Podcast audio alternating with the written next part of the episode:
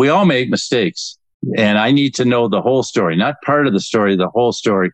Integrity is not the absence of lying. It's sharing everything, because then we'll get people together. We can solve problems. And that's my job, is kind of bring people together. And so leading today is really about that, bringing people together around a common purpose. The future of work isn't about shareholder value, technology, metrics, or automation. It's about being human and putting people first through actionable love. Welcome to the Love in Action podcast, where we hold deep conversations with extraordinary people to help you grow as a leader and expand your business. Here's your host, Marcel Schwantes. Welcome to another episode of the Love in Action podcast. I'm Marcel Schwantes, executive coach, speaker, Inc. contributing editor, and creator of the From Boss to Leader program. Glad you are here, and please share this episode with someone in a leadership role. And hey, if you like today's show, would you do us a quick favor? Go to iTunes and drop us a positive review and a 5-star rating. We would be grateful for that. So back in 2007, a book entitled Discover Your True North became an instant best-selling leadership classic. It's written by Bill George. And that book captured our imagination of what it really meant to be an authentic leader. Bill George gave us hundreds of personal anecdotes and case studies from his interviews with the world's top CEOs and founders, including Warren Buffett, Arianna Huffington, Jack Ma, Mike Bloomberg, Mark Zuckerberg, and many others. So what I love about that book, and really the work of Bill George over the years, is that it shines the light on a hard truth for all leaders. Being a leader is about much more than, title, status, or even management skills. It's really fundamentally a question of who we are as human beings. So Bill George is back with a new book aimed at the next generation of leaders. And this one is aptly titled True North Emerging Leader Edition, released by Wiley, and also co-authored by millennial entrepreneur Zach Clayton. So this new edition of True North calls emerging leaders to really step up, to lead their organizations with their hearts, not just with their heads, as authentic leaders who lead with purpose, by inspiring people and by coaching people. So I feel it's an important book because, in the words of Bill himself, it kind of heralds the end of this baby boomer era of Jack Welch, when too many leaders just focused on maximizing shareholder value, taking shortcuts rather than serving all stakeholders, right? So this book, just like his first edition, has lots of stories, which come from hundreds of Bill's interviews with exceptional leaders. And just to be real here, he also chronicles the dangers of leading without True North, including case studies of, some very familiar names, which we will be discussing shortly. So here we are, it's 2022, and we are at a critical juncture in time when we are so split and divided on so many issues that really affect the business world and the workplace. So in Bill George's work, he offers the best hope for all of us, and that is to empower the next generation of emerging leaders, not just those at the top, to follow their true north and to make this world better for everyone. So if you're just being introduced to Bill George, he is the former chairman and CEO of Medtronic, and he's currently a senior fellow at Harvard Business School, where he has taught leadership since 2004. So besides True North, he's also written other best-selling classics you may be familiar with, including Authentic Leadership and 7 Lessons for Leading in Crisis, among others. Bill has served on the boards of Goldman Sachs, ExxonMobil, Novartis, Target, and Mayo Clinic. He holds an MBA with high distinction from Harvard University and honorary PhDs from several universities. And I'm honored to announce that Bill George now joins us. Welcome, Bill, to the Love in Action podcast. Marcel, thank you for having me. And, you know, I'm thrilled to be here because I love the title, Love in Action. When I was growing up, first going into business many, many years ago, love was not a word that came into discussions. And I could never figure out why. That was an era where, you know, in the old era, we used to lead with our hands. But in my era, you know, it was all about leading with your heads. And I think today it's about leading with your heart. And if the heart is not about love, that's where love resides. And why shouldn't we lead with our hearts in business and bring our whole humanity there? And I really fought against a workplace which was very much check your values, check your feelings and passions and your love at the door. Just come in and do the job. Bring your brain power. But, you know, then you're just bringing part of yourself. So I love the approach you're using because isn't that why we're placed here on earth? To love each other. Yeah, you're right. And, you know, I wish I could take all the credit for the title. You know where I got that from? Well, Ken Blanchard, he said that servant leadership is love in action. I don't know. I think it was with a conversation I had with him or a video I watched of him. But anyway, so the saying stuck with me. So I took love in action, and I felt that that's sort of my leadership approach. Of course, you know, the word love, we were talking offline, right? Word love is very off-putting in the business world. Very, very few people actually use it as in a practical sense. But that's what we're really talking about, right, Bill? I mean, it's business as a practical, actionable love, right? That ends up in results and empowering others. Yes, and isn't it love to help someone reach their full potential? Isn't it love to have a product that can save someone's life? And so it's got to be in action. It's not just, oh, I love people, but I'm not going to tell you. Yeah, it's really, how do you put it in action? And that's the key for so many emerging leaders today. They want to do that, by the way. This generation, very different than the baby boomers. They want to do that kind of thing. Not kind of thing. They want to show that they love and they care about each other. So, Bill, I have so many questions for you about this latest edition and all the interviews you conducted and your research, but I want to get one tradition out of the way first. It's tradition here on the show. So we want to know about Bill George, the person, and how you've arrived in your own quest, you know, to discover your own true north. So here we go. You ready? I'm ready. What's your story, Bill? I was, I'm the only child of older parents. I grew up in Michigan. I thought my father was a good consultant. He took me aside when I was about 9 or 10 and said, son, I feel like I failed to become the leader I should have been. And I'd like you to become that leader. So I'd like you to make up for my failures. Kind of a heavy trip for a 9 or 10-year-old kid. But that kind of, I was pushing him away while I said, well, let me taking it in. And he even suggested, he said, you know, you could head up a major company, son. And even name companies. Like he said, I've held stock in this company in Atlanta, Georgia since 1937. It's called the Coca-Cola Company. You could be head of that company. Or if not that, then there's another company, Procter & Gamble in Cincinnati, and a new computer company on the East Coast called IBM. As it turned out, I actually had summer jobs at all these companies. They're great companies. It's not where I wound up. But I can tell you, I didn't even know what it meant to be a leader. And so I joined a lot of organizations in junior high and high school. I was never chosen to lead anything. No organization. Never elected a student council. I was a good enough tennis player to be play college tennis at Georgia Tech, yet I wasn't even co-captain of my tennis team. So finally, my senior year, I put my hat in the ring, said, I'm going to run for president senior class. And I thought I would be a great president. And I ran against one other person. When the votes came in, I lost by a margin of 2-1. So you can see the kids in my school didn't see me as a leader because I wasn't. Because I really hadn't learned that leadership was all about relationships. So I went off to Georgia Tech, great school, but in part, I wanted a fresh start. So I run for office 6 more times down at Georgia Tech. I lost all 6. So I'm feeling pretty bad, like a loser, 0-7. Best thing that ever happened to me. Some seniors at Georgia Tech took me aside and said, Bill, no one's ever going to want to work with you, much less be led by you, because you're moving so fast to get ahead. You don't take time for other people.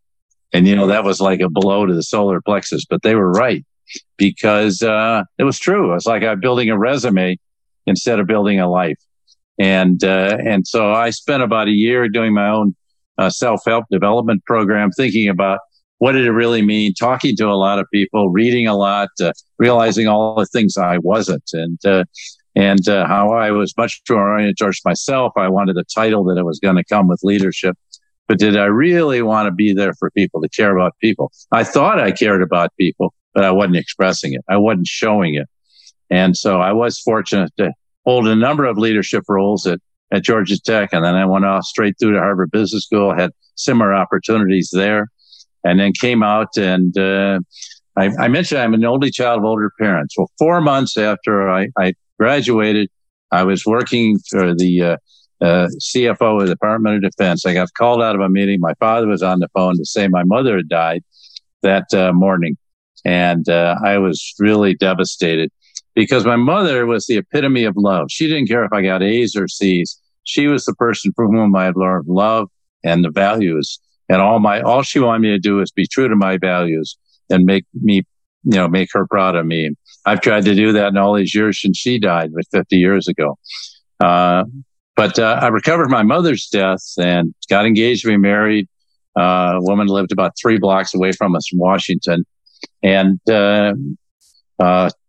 she started having some headaches about 6 weeks before the wedding, but we doctors didn't think there was anything going on there. She goes back home to Georgia where she lived to prepare for the wedding. I talked to her on Saturday night, setting all the plans. Very next morning, phone rings. She died that morning of a malignant brain tumor. And I was devastated, even more than my mother's death, because I explained that in natural order of things. Here's the woman I love, gone. Never had a chance to say goodbye. And what's life all about? Here's a 25-year-old doing great work in Appalachia. And so even though I'm a person of faith, and I tell you what saved me was all the friends who came around me and showed their love. And for me during that time, because being an only child, that's what really got me through that difficult period.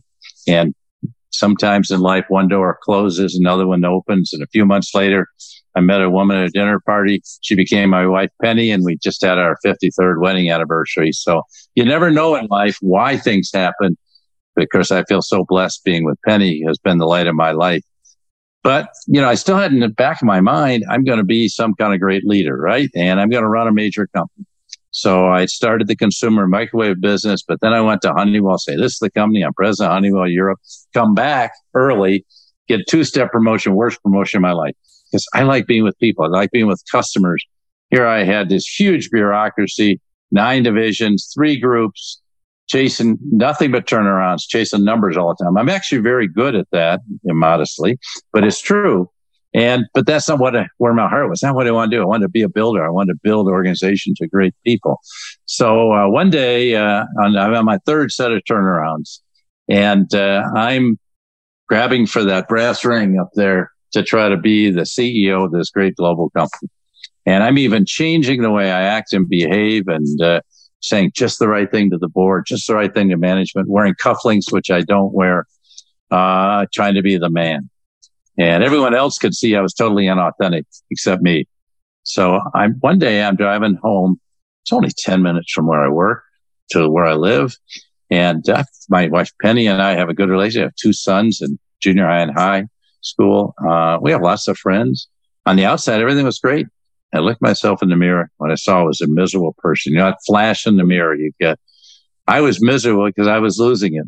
And I had no passion for Honeywell's mission. Honeywell's mission was making money. And that wasn't what turned me on. And I was so isolated from the people. I had 26,000 people, but I was very isolated from them. So I told my wife this. She said, Bill, I've been trying to tell you this for a year. You just refuse to listen, which is true. So I went to my men's group. I've had a men's group that meets and it came out of an offsite seminar in Love that meets every Wednesday morning. And then we met 15 years. We're still meeting. 45 years later, believe it or not. Wow. A couple of guys that died. But it's great because we share our stories just like we are now. And I told him what I was feeling. And they said, well, you turned Medtronic down for a job three times. Why'd you do that? I said, well, you'll see the ego coming up. I thought I was going to run a big company. Medtronic's kind of a mid-sized company. Why don't you give it a shot? So I thought about what's really important in life. And I called the CEO back and said, you can get in line, talked with him, some board members. And then I met with the founder, and he didn't even want to interview me about He wasn't interested in anything I'd done. He wanted to know, did I buy into the mission of restoring people to full life and health? And I remember accepting the job and walking through the door, and I felt like I was coming home to work with a group of people. We had a common purpose, a common set of values, and we could really help each other. I could grow and they could grow. And it was the best experience of my professional life. So thanks to that bad time, sometimes good times come out. And so that kind of triggered everything that's happened since. So that's my story, and I'm stuck with it. I'm so glad you shared that, Bill. I don't know how often you actually get to, share that part of your life, but I just think that it adds so much depth to the conversation that we're going to have. Well, I actually do, Marcel, in the classroom, because I don't want people to see me as the CEO, just a human, just a guy trying to go through life and coping the same challenges everyone else has had. Yeah, they're very human. Okay, so I want to connect the dots, because not every listener may know the history behind the original True North book release. So can you take us a little bit down memory lane and just kind of share maybe what True North is? How do leaders arrive back then at their True North, right? Connect the dots to, how do we become more authentic leaders? Yeah. I'm going to go back even before that to the 90s when I was CEO. I felt at variance with a lot of my fellow CEOs, because for them it was how much money they made, what kind of bonuses they got, what their stock price was worth. It's kind of like, I am my stock price. And to me, if you ever get to the point where your self-worth is based on your net worth, you're in deep trouble. And so I want to write a book about a different way of looking at leadership, not command and control out of the old military style, not directing people, not the leaders up on top, but really, what did it mean to be real, to be authentic? So I wrote a book called Authentic Leadership. Our dean said, Bill, you wrote a book about your own experiences. Why don't you write from others' experiences? So we went out and interviewed 125 people initially for the 2007 book. And I wasn't sure where we were going. And you know what they want to talk about? My colleagues at Harvard, being good academics, they said, give us the 8 characteristics of successful leaders. So I'd ask people, what made you successful? I said, I don't want to talk about that. I want to talk about who I am, where I came from. I want to tell you about what it's like having no money and work at the corner grocery store and learning it's all about the last 3 feet between me and the customer. That's how I serve. And I never forgot that. And a lot of these people had gone through. One of my interviewed was a man named John Hope Bryant, who later wrote a book called Love Leadership. He was a homeless man, and he'd come to my class and talked about what it's like to be homeless. He's now running a great organization to help people with financial literacy called Operation Hope. But the point is, these are real stories. Academics kind of like third-person stories. These are here at first person, and people really will open up and tell you the challenges they face. And really, they were shaped by the challenges they face, not by their success story or how they've been wildly achieved and how they got promoted. It was really more about early in life issues, the challenges they'd face, and that's where they grew as leaders. And so that's how I built the book around this. It was never accepted by the academics, but what I really wanted to do was impact the CEOs and the leadership community and human resource and people who wanted to lead, thinking differently about their leadership. And so True North, we stumbled into the phrase, but it really became, Marcel, who you are. Do we know who we are? And is it okay to be who I am? There are a lot of phonies out there that kind of, I don't want to be vulnerable. I would never say I love you. I would say, I want to pretend to be the man, and I'd fallen into that trap at Honeywell. So I was really trying to help people. The best kind of leader is just to be who you are. Isn't that, and be like that person? What's the best way you've ever had? You had someone like that. Be real, be human, be caring about people. And so that's really what True North is all about. Well, how is this edition of True North different from that first classic that you wrote back, in 2007, I believe? Yes. Well, we need a new generation of leaders step up. We've got a lot of problems. And if you think about, Marcel, the last 20 years, today's leaders, I grew up in an area where it was fairly stable time, 60s, 70s through the 90s. And, there were little ups and downs, but it was really pretty stable times. And all the business schools taught leading, management, process control, accounting, and all this. That's not what it's all about. That's not about leadership. And so I in the last 20 years, leaders have had to lead in crisis, starting with 9/11. They've lived through this. They went through the global financial meltdown in 2008, followed by the Great Recession. They lived through COVID, and it's had more transformative impact. We don't even know what it's going to be, but it's enormous. Then a war, which none of us experienced, that kind of war, like it reminds people of, reminds us of, the 1940s and, early 40s, horrible time. And, but there's a lot of fallout. There's inflation. There's all these recessions. So I think leaders today need to look at it differently. And today's employees, we've moved from shareholder primacy to the stakeholder model, where what really matters are your employees and your customers. And employees today have agency. They say, if you don't care about me, I don't want to work here. If you don't have a sense of purpose for your company, I don't want to work here. If you don't, if you're not concerned about climate, if you're not, don't accept everyone as equal, I don't want to work here. And so that's what's led to this so-called Great Resignation. But I think it's really about creating a kind of environment as a leader that cares for everyone and brings them in. And so I'm asking and trying to inspire emerging leaders to kind of hear that call. I heard the call with John F. Kennedy, even though I never met him, back in the early 60s when I was in college. I think there's a call out there that we need a new generation. The baby boomers had their shot. Now's the time for the new generation to step up. And I do feature some baby boomer leaders that I think are kind of the forerunners of today's era. Ken Frazier at Merck, Indra Nooyi at PepsiCo, Ursula Burns at Xerox, Mary Barra, General Motors, Paul Polman. So these are baby boomers, but they really are ones that represent the new wave of leadership. Yeah. So, okay, so sticking with the emerging leadership, you co-authored, this is very curious for me, you co-authored this one with a millennial, Zach Clayton, founder and CEO of 3Ships. So what's the story behind, that partnership? I mean, how did that evolve?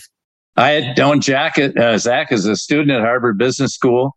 And when he got out in 2009, he founded a company that was doing social media. And so I hired him I was his first client, teach me about social media. And I'm a great believer in reverse mentoring. So if you want to stay young, have younger mentors, not just older mentors, and which I had too. But, and he taught me so much about, leadership in that era. And he's a very successful entrepreneur, but he's had his own struggles in his company and getting it launched and getting it going. And now he's wildly successful, but we also have been writing together, and he was kind of behind the scenes in writing articles. But I said, Zach, I'd like you to be the co-author. And we've had a great exchange, because if you're going to talk about emerging leaders, we need to have one of the emerging leader be an author. And so he's had some wonderful ideas for the book. So we've worked very closely together, and I feel privileged to have him as a co-author. That's great. Okay, Bill. So what does it mean, point blank here? What does it mean to lead with your True North in 2022? I mean, has leadership changed? Yes, it's definitely changed. It's no longer command and control. It means to know what's that sense of who you are and being real, and then enabling everyone around you to be real. People want to be real, but they're afraid. They're afraid to show their vulnerabilities, afraid to admit their mistakes. We need to make that very legitimate. Vulnerability is power, as one of my former students, John O'Brien, who was homeless, said. Vulnerability is power. Be real and admit your mistakes. I would tell people at Medtronic when I went there back in 1989, look, we all make mistakes. And I need to know the whole story, not part of the story, the whole story. Integrity is not the absence of lying. It's sharing everything, because then we'll get people together. We can solve problems. And that's my job, is kind of bring people together. And so leading today is really about that, bringing people together around a common purpose, the purpose of your company. And when you have that greater purpose, and Medtronic, ours was restoring people to full life and health. But other people have, Hubert Joly at Best Buy, my close colleague, he created an environment to try to give joy to people's lives through technology. So that shared purpose is what enables us to work together as a team, like a sports team. We have a goal of, whatever it is, winning the championship. But it's only because we play together as a team. We have a common purpose. Yeah. But the key, I think, Bill, is for people to understand that they first have to discover themselves and really examine. I mean, you really have to be introspective almost to examine your life story in great detail. Is that right? Absolutely. And in my era, I didn't come out of an introspective era. I think everyone needs to be introspective. In fact, I would say take 20 minutes a day, put away all the electronics, put away your task list, and just think about, how did I show up today? What kind of leader was I? And how did I inspire people? Was I doing what really is fulfilling? Not every day will be a good day, but take that time to ask yourself those questions. So yeah, I remember walking by a table. I don't know where we were at a meeting or something with Jack Welch and Larry Bossidy. And, one of them said to, I think Larry said to Jack, I think introspection's for sissies. Boy, they get that wrong. I think we need to do that. We need to reflect and on how we're showing up. And so I think that's key to leadership today. You have to know who you are, and you only know who you are by dissecting your life story, going through your crucibles like I went through with the death of my mother and fiance and, losing all those elections, knowing who I am. And when you know who you are, then you can go out and inspire and lead other people. Right. That's great. Okay. I love it. We set it up like that, but there's also the flip side. And that is when you don't lead with your true north. So what happens? And do you have some illustrations about that? I sure do. Because, the three great seducers, you might never have your true north, or you might get pulled off course. I was getting pulled off course at Honeywell, wanting that title, just like I did in my president senior class. Yeah. Why is that title so important? The three great seducers are money, fame, and power. I am my net worth, or my self-worth, my net worth, or, I want to be famous. You can go up and come down very quickly. Or having power over other people. Today, it's not about it. It's about empowering people. It's not about holding power over other people. So what happens, people get caught up with that. I'll give you an example of a guy that everyone thought walked on water is Mark Zuckerberg. Highly successful entrepreneur, created a great social dating site or meeting site, to his credit, great site. But then he got carried away with how much money he was making, and he knew that the company's stock price depended on how many people they had in their so-called follower base.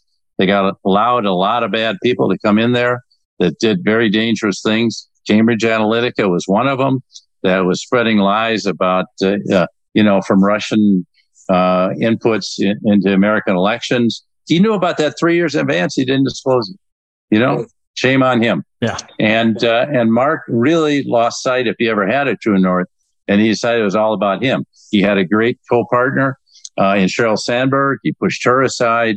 And today he's very articulate. He says lots of impressive sounding things, but he's never really fixed the core problem. Okay. What right does anyone have to take my information, my personal information, my healthcare information, and sell it to other people without my permission? I mean, that's a violation of privacy. He could easily fix that, but he won't. Yeah. And so I think it's a shame, but there are others. It's not just Matt. Elizabeth Holmes created a company that I knew was a phony when started. It had to do with, you could take a finger prick and replace the blood draw from your arm. Well, I'm on the board of Mayo Clinic. I can talk to the people there, but I know it's not going to work. And yet this whole company was built on a fraud. Now the poor woman's going to jail because of that fraudulence. So, you really have to think about, she wanted to be a superstar, all powerful. She never knew what her true north was. And when you don't have your true north, you can be headed for trouble.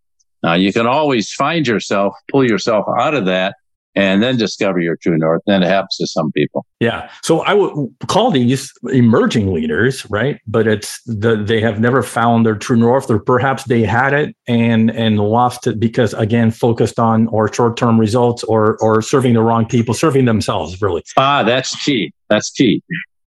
Are you a servant leader? You're serving other people?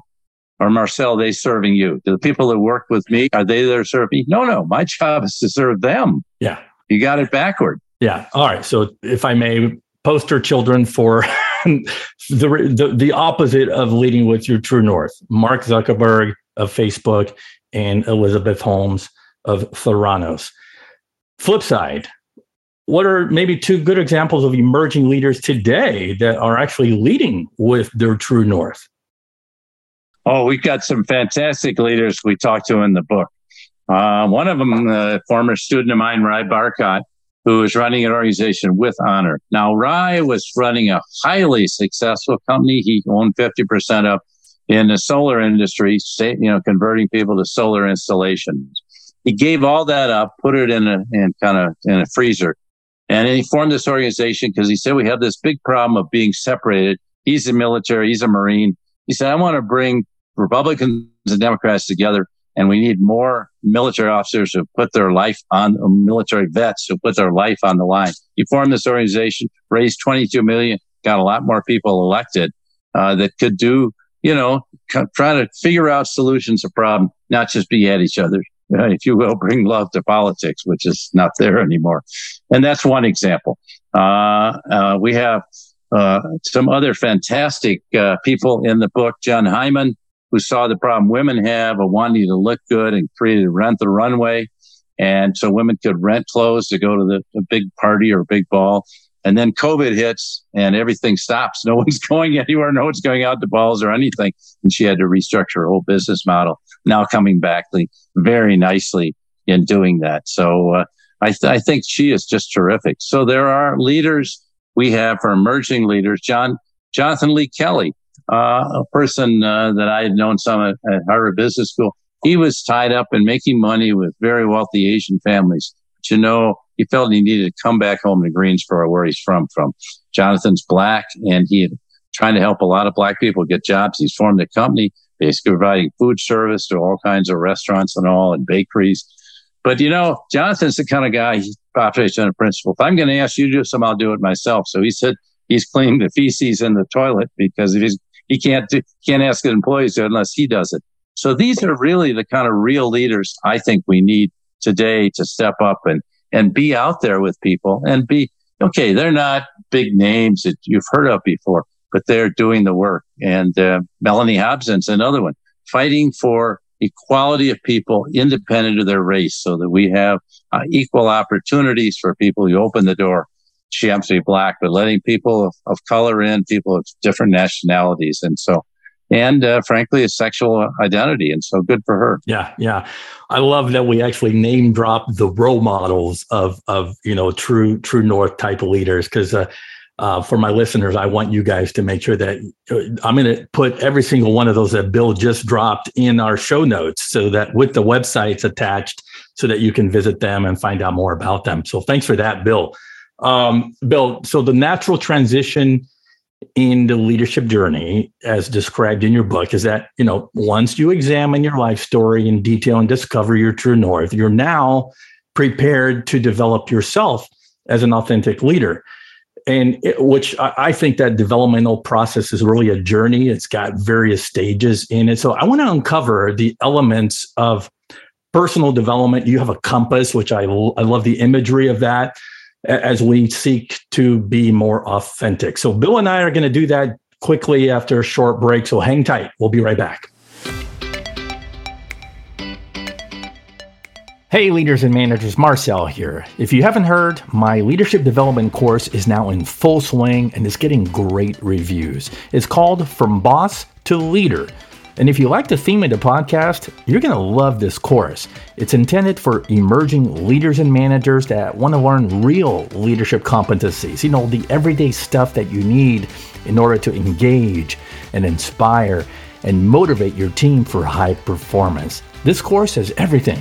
You're going to get videos, live coaching calls, a support community, exercises, downloads, and group processes to guide your growth. I would love to personally speak with you and get to know your current situation to see if you're a good fit for the course.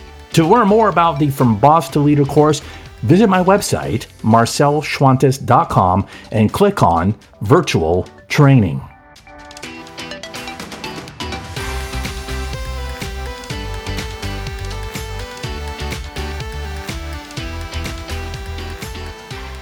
Okay, Bill.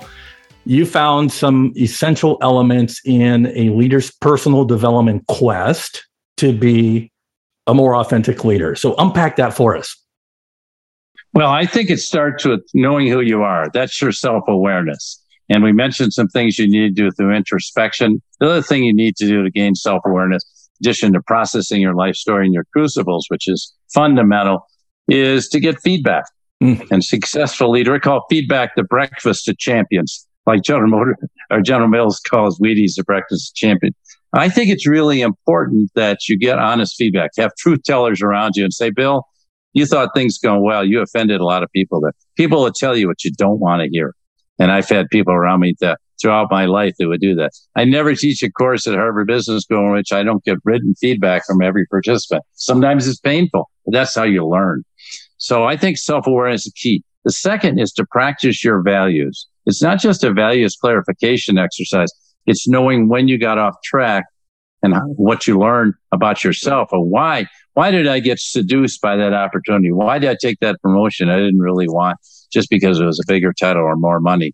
And so you learn about your own values. You're tempted by, you could get this big opportunity, you get this big order, but you have to pay, you have to do some inappropriate things that violate your company's principles. Integrity. So you learn what's really important in your values or how you offended someone. You hurt their feelings without even intending to. So values are critical.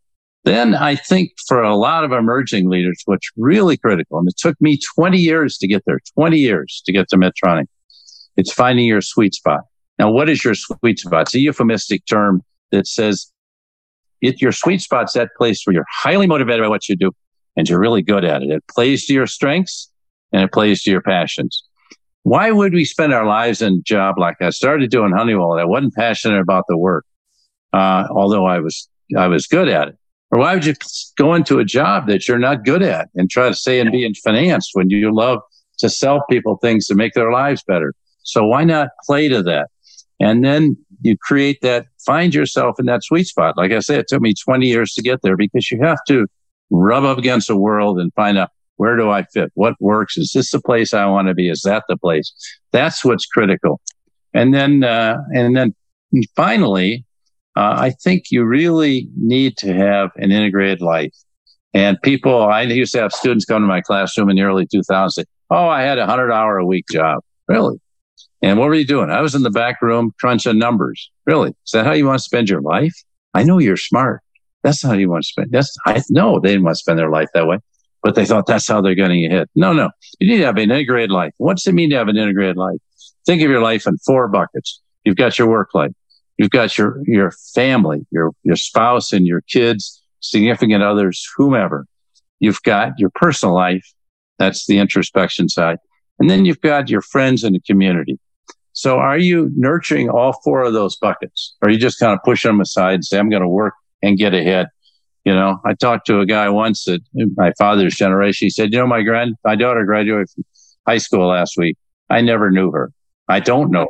I mean, that you don't get to make that up again. You know, that's why I coach soccer with my sons and their teams for 12 years because I got to really be with them a lot doing that. So, but I think it's really important. And having an integrated life, there's no such thing as, Marcellus, perfect balance. What really is important, I think, is to be that same person. Can I be the same person at home, at work, on the soccer field, in my community, as I am everywhere else? And if that's leading my life with integrity, that's leading an integrated life. And that comes from, the word for integrity comes from the French word cœur, which is the heart. And so that's really the heart of life. You lead with the heart in every environment and be that same person. You'll have a much more fulfilling life. And I had to change my life at about 34 to wipe out all those different ways of being and be the same person. I agree. And I had to do the same, Bill. I used to live a very compartmentalized life versus integrative life. So I used to check in parts of me at the door on Monday morning, right, at 9 a.m. And sometimes integrity was the one that suffered. And I think that was indicative of the culture that I was in at the time, some 20 years ago. But, one thing about that, I try to encourage young leaders to think about. If you live in an organ, if you're working with people that are essentially bad people and disagree, they may be smart as heck, but they have totally different values and they treat people poorly, they abuse women or whatever it is, it's going to rub off on you. So you've got to, like you did, Marcel, you got to move on and do where you should really be. That's why I had to move on. Honeywell didn't have bad values. They just force you to check your passions at the door.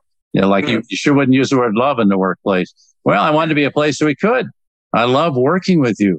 because we can make a difference in people's lives. That was Medtronic. Huh, that's great. So tell me if I'm tracking here with this evolution of becoming a true North leader. Okay, so we've got the discovering yourself and really finding out about your history and what makes you tick, and then we've cultivated those four things: self-awareness, we've developed our values, we found our sweet spot, and now we integrated our life. And now what do we do with that? So the next step for me is, and it's covered in your book, is that you put it all into practice by leading other people, right? So now you've moved from self-leadership to team leadership. Is that sort of the right track here?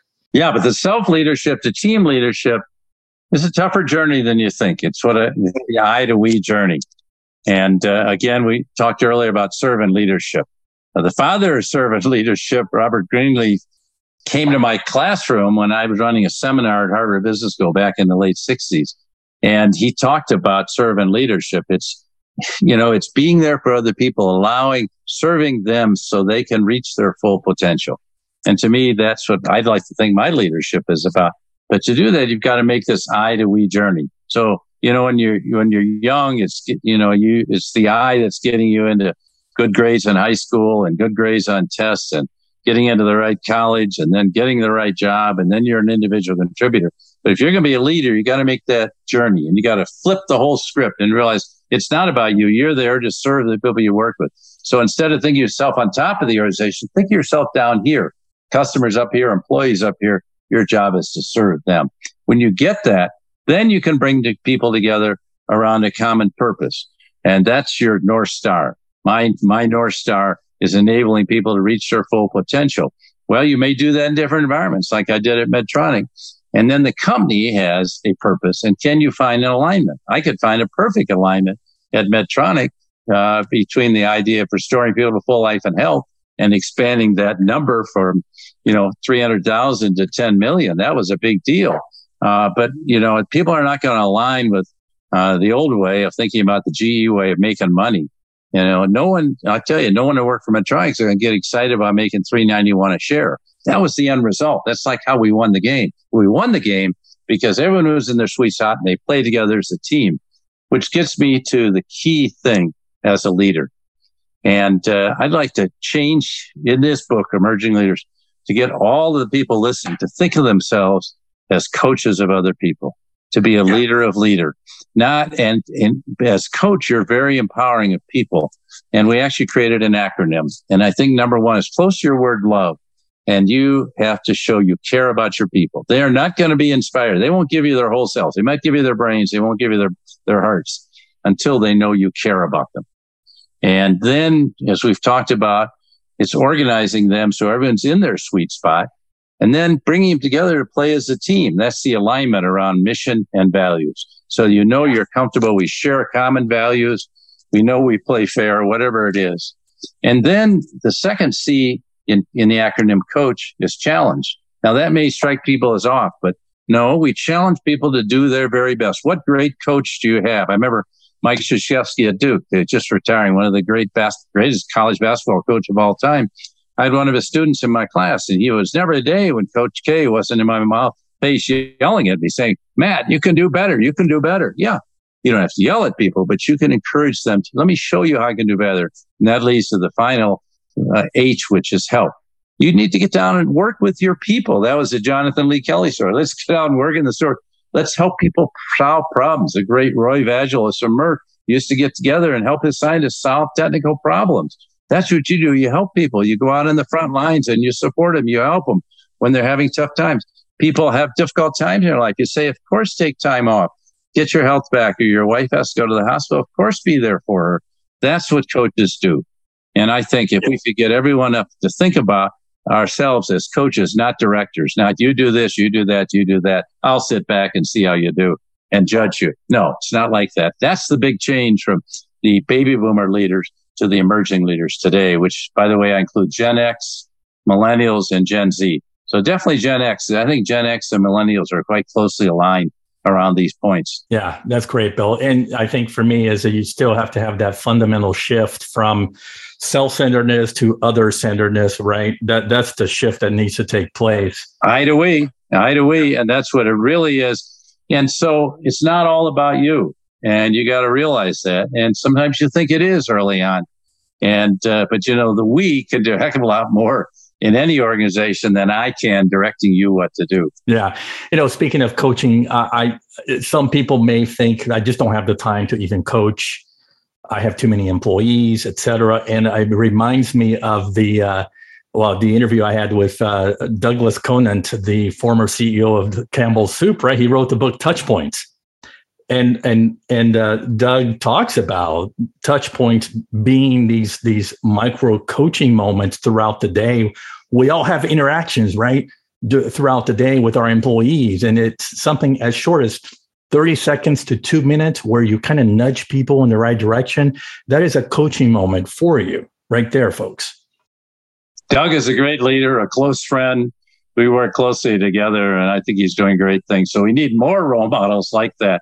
And he's working a lot, as I am, with the emerging leader generations. Mm.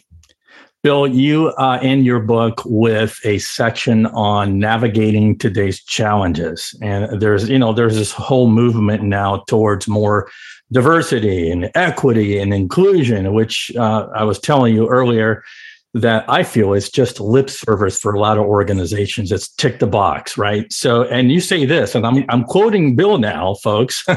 Too many organizations focus on diversity and equity goals without doing the difficult work to build radically inclusive cultures. So what's the starting point? Well, I'm going to tell you a story, and then I'll give you the starting point. I was on the board of Goldman Sachs for 18 years. And every year we would have a session on how we're doing on diversity. And the HR people would come in and say, you know, we've gone from 17.1% female managers to 18.2%. And we've gone from BIPOC employees from 9.1% to 10.4%. I finally got upset. I said, you know, this is all nonsense. Why is it that no women and no people of color have ever run a business here? Maybe in staff roles. Why do they never run a business? Well, they all quit. And I said, you know why they quit? Because they don't feel included. Are you creating an inclusive environment where I can be myself? I don't want to play the game that maybe the males on the trading floor do. I want to be myself. I want to create that sense. You have to create a sense of belonging. We belong here, and I feel fully included. If I don't feel fully included, I'm not giving you my heart. I can tell you that. I'm not going to give you my best self. And so we have to create fully inclusive environments.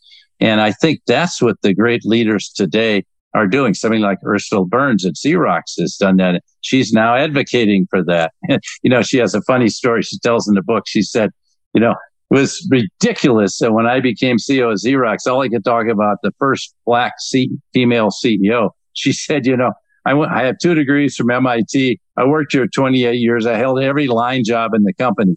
I earned the job as CEO, and then they say she got there because she's a black female CEO. She said, I didn't come out of a circus sideshow. I earned this. Well, good for her, you know? And Beth Ford, who's another person in the book who's CEO of Land O'Lakes, first openly gay female CEO. She said, look, when I show up, I don't show up as the gay CEO or the female CEO. I show up as CEO, and I'm here to help all these farmers who own our companies have good, fulfilling lives and good, flourishing businesses. So these are people that understand inclusion and what it really means. And so that's who we have to have. Yeah, you need diversity, but that's necessary, but that's not sufficient. And if you can create an environment where I don't want to feel like I'm an outcast because I didn't take the training program here at Honeywell 22 and come up with you, Marcel, or I don't want to feel like an outcast because I immigrated here with my family from China or from India. No, I want to feel like I'm fully a part of this organization. And when you can do that, you've created that inclusive workplace, which I think is critical to what we're trying to do. I love it. So I want to end with your last chapter on the moral leader, which I think is a good way to come full circle with discovering your true north. So one of the tenets of being a moral leader is being a force for good in the world and you know, addressing some of society's greatest challenges that we find today. But yeah, here's the thing, Bill. Some leaders, they hold back from getting involved in social issues because, you know, there's fear there. There's protecting reputation and stakeholders and all that. So the question then is, when should leaders decide to take on public issues? The number one question that CEOs are asking today. We just had 42 CEOs. I'm teaching a class on this. When should I engage in a public issue? I know that a certain percentage of my customers will hate no matter what I say.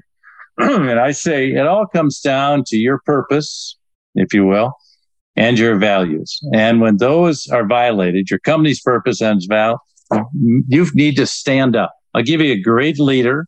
One of the greatest leaders in today's world, just retired as CEO of Merck, Ken Frazier. Ken Frazier is the grandson of a slave who was raised. His grandfather was born in South Carolina. His grandfather got him out of there, lived in the poorest area of Philadelphia where Ken grew up. A very tough life.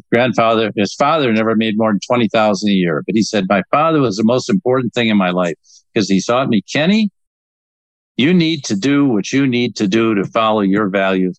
Don't worry about what other people think of you. He said that's the most important thing. He carried that at Merck. And he had a very courageous time in 2017 when there was, if you will, the demonstrations in Charlottesville. And there was some equation of everything. And he got very offended. And he put out a statement resigning from President Trump's council. Now, in doing that, he recognized that everything Merck did was dependent on the federal government. All their pricing of their drugs, getting new drugs approved. Frankly, they could recall any drug anytime they want, like they did with Vioxx. So, but he made a statement on a Monday morning, a very public statement. He said, America is based upon the principle all people are created equal, endowed by our creator with principle to pursue a life, liberty, and pursuit of happiness. And we treat people as equal. What does that mean? It means, and he went on to talk about that, a man of great courage. Today, he was challenging voting laws. He said he believes in democracy. So do I. He said, without democracy, capitalism cannot survive. Do you want capitalism like we have in Russia? Do you want, with oligarchs, do you want capitalism like in China, where a great leader like Jack Ma gets hauled in and disappears for 2 months? No, you want freedom to build your company. American capitalism is the backbone of our economy. We need to do it well. It can go off track like it did in 2008, but I think we need to do it well. So Ken is a great moral leader. He stands for something. Another one is Chip Berg out of Levi's, who stands for gun safety. He said, these are my customers. These girls are scared to death of getting shot in school. And so I need to stand behind them. We have 60% female employees. I'm going to say that women's rights are a right for everyone to have the chance to control themselves. And so he's spoken out on behalf of that and said, this is a business issue. Are we going to take care of our employees? These are 60% of my employees. And so I think today's leaders need to be caring about their people, about the challenges they have, and show that love for them in the workplace and not say, oh, that makes me vulnerable. No, I can say, I love you, but you need to do better. But to be there for me when times are really tough, when you lose your job, when a member of your family died, are you there for people? And that's key to any leader today. And that's what a moral leader does. They take a cause and they say, this one I'm going to get behind, and this is what I'm going to represent. Like at Medtronic, we worked on healthcare. Now I'm trying to work on leadership. Yeah. Bill, as we wind down here, I posed you the leadership love question. It's tradition on this show. So of all the ideas discussed, or maybe something we have not even covered yet, in your own words, how do we lead as leaders with love day in and day out? We show people we care about them. We're there for them when they go through tough times.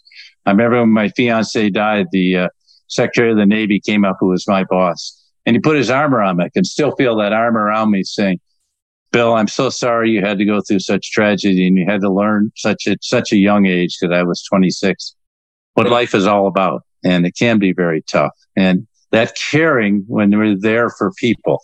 I remember an employee, one of my most senior executives at Medtronic, he had lost his son. His son had disappeared. And he called me and said, my son, Zach, has come back. He's in the hospital and he has terminal stomach cancer. I said, Steve, I'll be right there. And I got in my car and drove to some hospital, and I was scared to walk down the hall seeing what I was going to see. And he came out in the hall and we had a big hug. But you got to be there for people when they go through tough times. That's love. That's how you express love. It's not, oh, we all love each other because we won the football game. No. It's when we're going through rough times. We love each other and we express that love. And by the way, people never forget that. I know my company cares about me because they were there when I went through a really hard time. They didn't fire me. They let me have that time off to whatever it is, take care of my wife who was having cancer, to get my own treatments, whatever. That's so critical. Bill, I don't know when the next time will be that I'm going to speak to you, so I don't want to leave any important stone unturned. So is there any question I should have asked but didn't that we must touch on?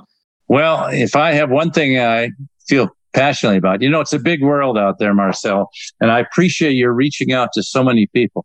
Because my big fear is you write a book for emerging leaders.